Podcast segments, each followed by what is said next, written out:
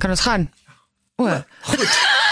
ek staan broodryk. Ek is Gerda de Souza. Mevrou, weet jy dat ons werk al gesamentlik amper 40 jaar by Jacaranda FM. En nog nooit kon ons net praat waaroor ons wou nie. Nou gaan ons. Tot nou toe mevrou. Mevrou, mevrou. Mevrou. Ek is bly jy's hier en jy jy in die Kersfees T-shirt is. ja, net omdat jy my gedwing het. Ja, want ek sien nie die die, Ja. die gees in jou gesig. Ek sien 'n donker wolk. Ek, Ek sien ek sien die donderstorm. Kyk, ek het nou die tinsel om my nek, ek het die T-shirt aan, maar die gevoel het nog nie ge geland nie. Die gevoel het nog nie by my geland nie. As ek dink aan Kersfees, dan trek my keel toe en ek drink nog 'n Urbanol. Nou wat nou? Ek is te besig vir Kersfees. Ek nee, ek het mens nie is nooit te besig vir Kersfees nie. Ek is te besig vir Kersfees. Daar's te veel goed aan die gang. Ons het 'n familietroue wat tussen ons en Kersfees staan. Ons het 'n klomp werk by die werk. Ek het net nie nou die tyd om in 'n feestelike by te kom nie. Jy gaan die kapasiteit ka, ka, ka, ka, die ka, ka, ka, die kapasiteit daai een. Jy gaan hom moet kry. Want Kersfees gaan nie weggaan nie en Kersfees is een keer 'n jaar en ek verstaan. Ek en ek weet 'n familietroue, dis emosioneel, nie? Dit is baie emosioneel. Ja. Dis emosioneel. Al die fokus is nou daar. Dit is nou om die draai. Ons is nou daar. So dit is vir my hierdie emotional barrier amper Ja. van as dit net verby is, dan kan ek miskien begin. Ja. Maar nou, dan is dit nou al die middel van Desember. En dan kan ek nou eintlik niks, jy kan niks online bestel omtrent meer nie. Jy kan niks, dan moet jy nou maar doen met wat jy het. Nee, jy kan nog winkels toe gaan. Jy Ja, ja, jy tot kan, maar dan 9 uur boor hulle jou. aand op die 24ste Desember kan jy nog in 'n tou staan in die winkels. Ja, want dit is waarvoor ek lus is. Ek like dit mos Ek baie. sê nie 'n mens moet lus wees daarvoor nie. Ek sê prioriteite is prioriteite. Maar dit maak my hartseer dat ek nie Ja. ja. lus is vir Kersfees nie, want ek hou van okasies. Ek hou van jy weet oomblikke en spesiale goed en ek hou daarvan om dit spesiaal te maak vir ander mense. Maar ek is net nie op daai plek nog nie. Moet jou sê jy's nie die enigste ene nie. Nee, jy is baie op haar. Jy het al 2 weke terug begin deliveries kry. Eerlikheid. Dit is die waarheid. Maar en dit was 'n hele boks. Een van die bokse het net T-shirts ingegaan. Ja. Want die hele familie gaan T-shirts aan hê met ons Kersfeesfoto. Want ons is vir die eerste keer almal bymekaar by die see op Parels Bay, ons hartsplek. Ek kan nie wag nie, dit gaan lekker wees.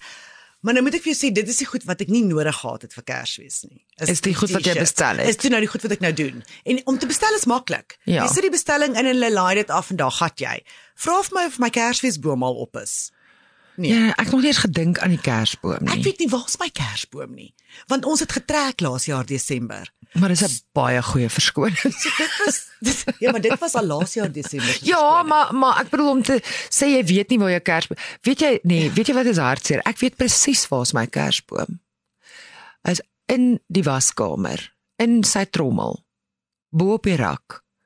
Nou, Maar het ek krag in my arms om daai flippin kersboom nou daar te gaan afhaal en nou al die goedjies te begin opsit. Die reël was altyd in ons huis. Robin wou altyd die kersboom in Oktober al opslaan. Mm. So jy moet mos nou 'n reël hê. Mm. So die reël was altyd as ouma Betty verjaar het, sy verjaar die 1 Desember. Na ouma Betty se verjaarsdag mag ons die kersboom opsit. Ouma Betty het lankal verjaar. ja, nee, ouma Betty is al goed in in haar nuwe jaar, Ja. hoor. Dit's is tyd vir die Kersboom. Daar's nog niks nie. Nee, ek gaan ook ek gaan myne moet gaan soek. Ek moet sê hy's hy's iewers in die garage daarso. Mm. Saam met die hele boks met al die decorations en dan moet alles nou opkom en my probleem is ek is ek wil ook ek wil 'n okasie daarvan maak en ek het nie tyd nie. Ek wil die musiek aansit, Ja. die Kersfeesliedjies. op Ons het dit altyd gedoen. My hele playlist speel en dit is net asof hierdie jaar Ja. is net soos in Okay, Lucy, Lucy, doen, doen, doen. Jy weet wat my wat my half kry van die kersboom opslaan is ek weet nou al dan moet ek hom weer afslaan. Ja. En ek gaan dit doen. Ek gaan dit alleen doen. So mm. hoekom slaan ek hom op? Vir wie slaan ek hom op? Ons is nie Kersfees by die huis nie. Mm. Ek het nie tyd om die liedjies te speel. So 'n paar jaar terug het ons 'n groot lang projek gedoen met rolstoele met die met die Mormoonkerk. Mm. En ek het elke jaar stuur hulle vir my 'n Mormon Choir Christmas CD. Oh. Ek het omtrent 10. Daai koormusiek, nee, dis al wat jy nodig het. Ag, En ek weet nie eens waar is die blerry series nie. weet jy Ek weet sê nie. die bleier? Ek weet, maar jy verstaan jy, nou moet jy ja, Ja. nou moet jy dit nou op 'n ding Ja. sit sodat jy dit kan- Nee, ek Ja. het nog nie t- tyd gehad daarvoor Ja, nie. ek moet sê hierdie Kersfees is dit is asof dit te vinnig op ons is. Mm. Dit was te vinnig vir my. Ek was mm. nog nie nog nie reg nie en dit is te besig. En dis asof niemand net tyd het om net te kom ons gaan drink 'n koffie terwyl ons bietjie gaan shop en kyk wat's in die winkels of ons Ja. loop net bietjie rond of ons kry 'n bietjie die gevoel. Ek ek wil bou nie em hoor. Ja. Ek is lus Ek was nog nie in 'n mall nie. Weet jy dat ek nog nie een song in 'n mall gehoor het nie, want ek was nog nie in 'n mall nie. Ja. Ons het laas jaar vir die eerste keer en dit gaan ek hierdie jaar doen. Dit Ja. wil ek hierdie jaar doen. Ons het laas jaar vir die eerste keer in Lolly Straat gaan ry en vir die liggies gaan Ja. kyk. En dit was ongelooflik mooi. So ek wil dit graag hierdie jaar mm. gaan doen. Dit wil ek doen. So dan hoef ek nie 'n boom op te slaan nie. Ek kan Lolly Straat toe ry Nee. en gaan kyk vir al die ander mense se harde werk. Nee, jy moet 'n boom opslaan. Jy moet en jy moet ten minste iets op die voordeur hê. Sit net iets op die voordeur. Al is dit 'n kous. Maar Sit ons het nog- op die voordeur. Ons het nog sulke ons het nog liggies wat ons met Rabin se verjaarsdag in Augustus op die voordeur gesit het. Ja. Ek gaan dit net aansit. Sit dit in 'n Ek gaan net nuwe batterye insit en dit aansit want ons het nog eers na die 21st afgehaal nie, dis nog steeds daar. hang dit nog net so. Dit is daar op die op die voordeur daar op Nee, die jy gaan met dis dit in 'n vorm van 'n Kersfeesboom. Net Heerlikheid. so en so en so. Dat dit net lyk soos 'n Kersfees. En ons het liggies, ons het partytjie liggies, so weet en van daai gordyne. Ja. Het ons op die stoep van ek dink 3 jaar terug se you know one occasion en dit gaan elke aand 7 uur aan. Reg deur die jaar. So dis op. Okay, dis dis ons kan Ja. dis okay. Ons sit net nuwe batterye in. Dis deesdae hoe ek goed doen. Sit net vir hom nuwe batterye in op werk hy weer. Die boom moet op en dan moet die voordeur moet lyk soos Kersfees. Nie 21 nie, Kersfees. Okay. Want dit is nou Desember mm. en ons is nou hier. En jy gaan moet jou lysie begin maak van want weet jy wat dit gaan jou kop ook help.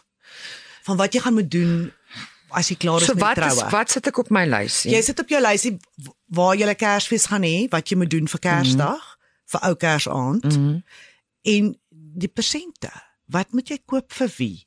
En en die tema waarvolgens jy dit toedraai. Kyk, 'n toedraai tema is my ding.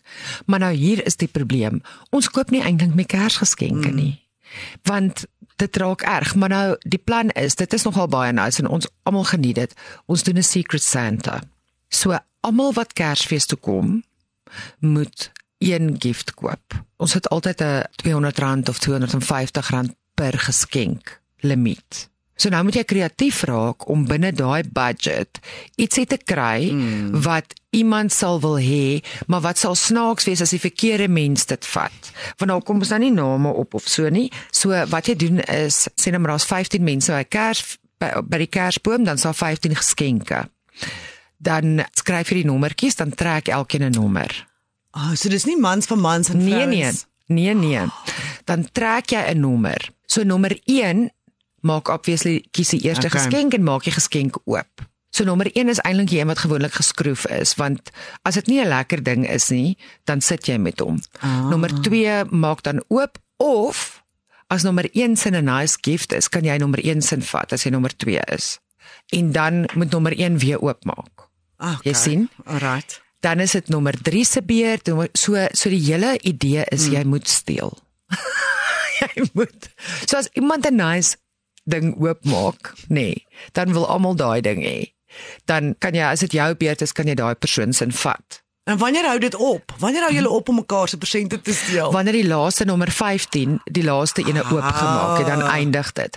So jy kan of iemand anders se geskenk vat of jy kan 'n nuwe ene oopmaak as dit jou beurt is. Okay. Dan vorm daar alliansies want dan wil die ene nou dit hê en hulle partner steel dit dan vir hulle. So jy kan nie die geskenke wat jy gebring het vat Ja. nie.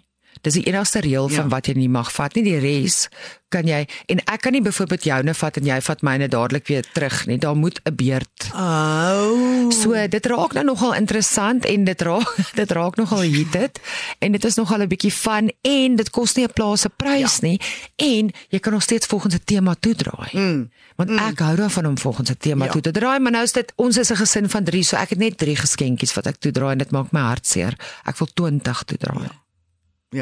Maar dis die ander ding nê. Ek onthou toe ons jonger was mm. en dis groot Kersfeeste en almal kry die hele boom staan vol. Ja. Nou is dit Dit is nie meer so nie behalwe Ja. ja. as jy as jy kinders het doen jy Yes. dit. Maar as jou kinders begin ouer word, Ja. ja. jy weet in die goed wat hulle wil hê.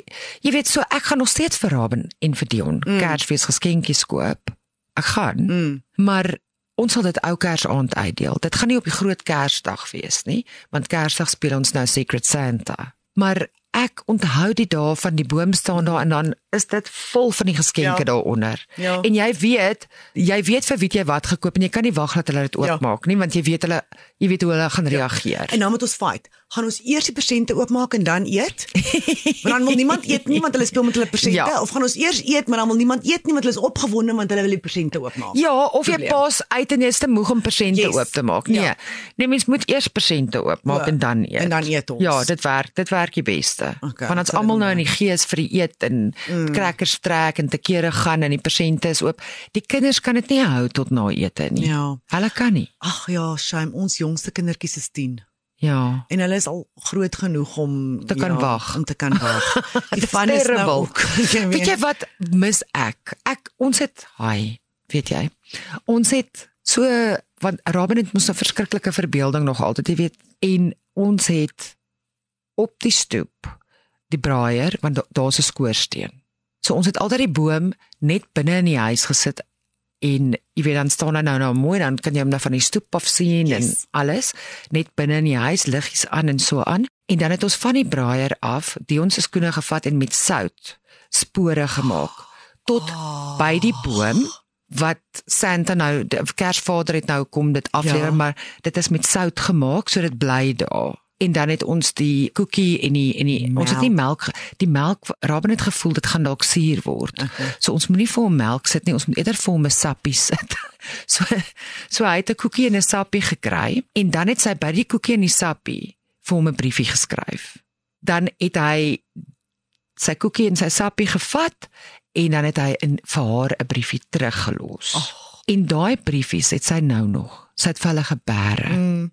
En ek het vir hulle geskryf en met rooi ink getik met sulke so spesiale font. Yes. En dit was die grootste oomblik.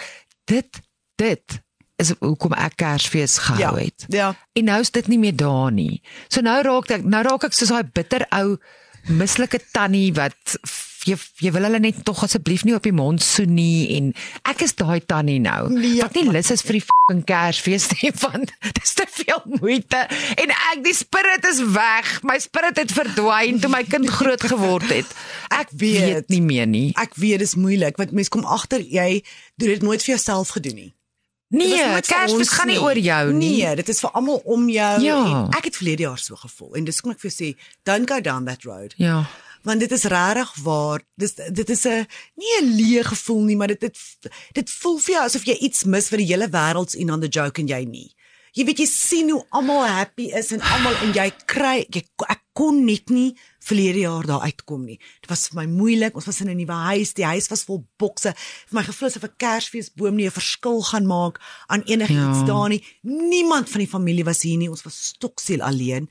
Dit was regtig waar vir my moeilik, maar ek het 'n kind. Mm. Ek het 'n man en dan probeer jy en jy kook en jy jy weet doen al hierdie goed vir die drie van spesiaal. ons en jy probeer nou maar en nou hierdie jaar is dit nou wonderlik want nou is ons mm. by die see en al die familie is daar en nou besef ek dis hoekom ek nou excited is mm. want ons is nou saam met almal en dit is eintlik maar waaroor die kerk Ja, is gaan. Dit is nou wat- maar die familie wat jou gelukkig Ja. maak en en jy jy sal daar kom. Ek sê vir jou, as jy daai eerste Secret Santa persent sien wat wat jy weet gaan werk, dan gaan jy daar kom en is vir iemand anders. Weet jy, ja, jy's heeltemal reg. Ek sien uit na die saamwees. Ek mm. sien uit na die mense. Ek sien uit daarna ons familie kom van Engeland af.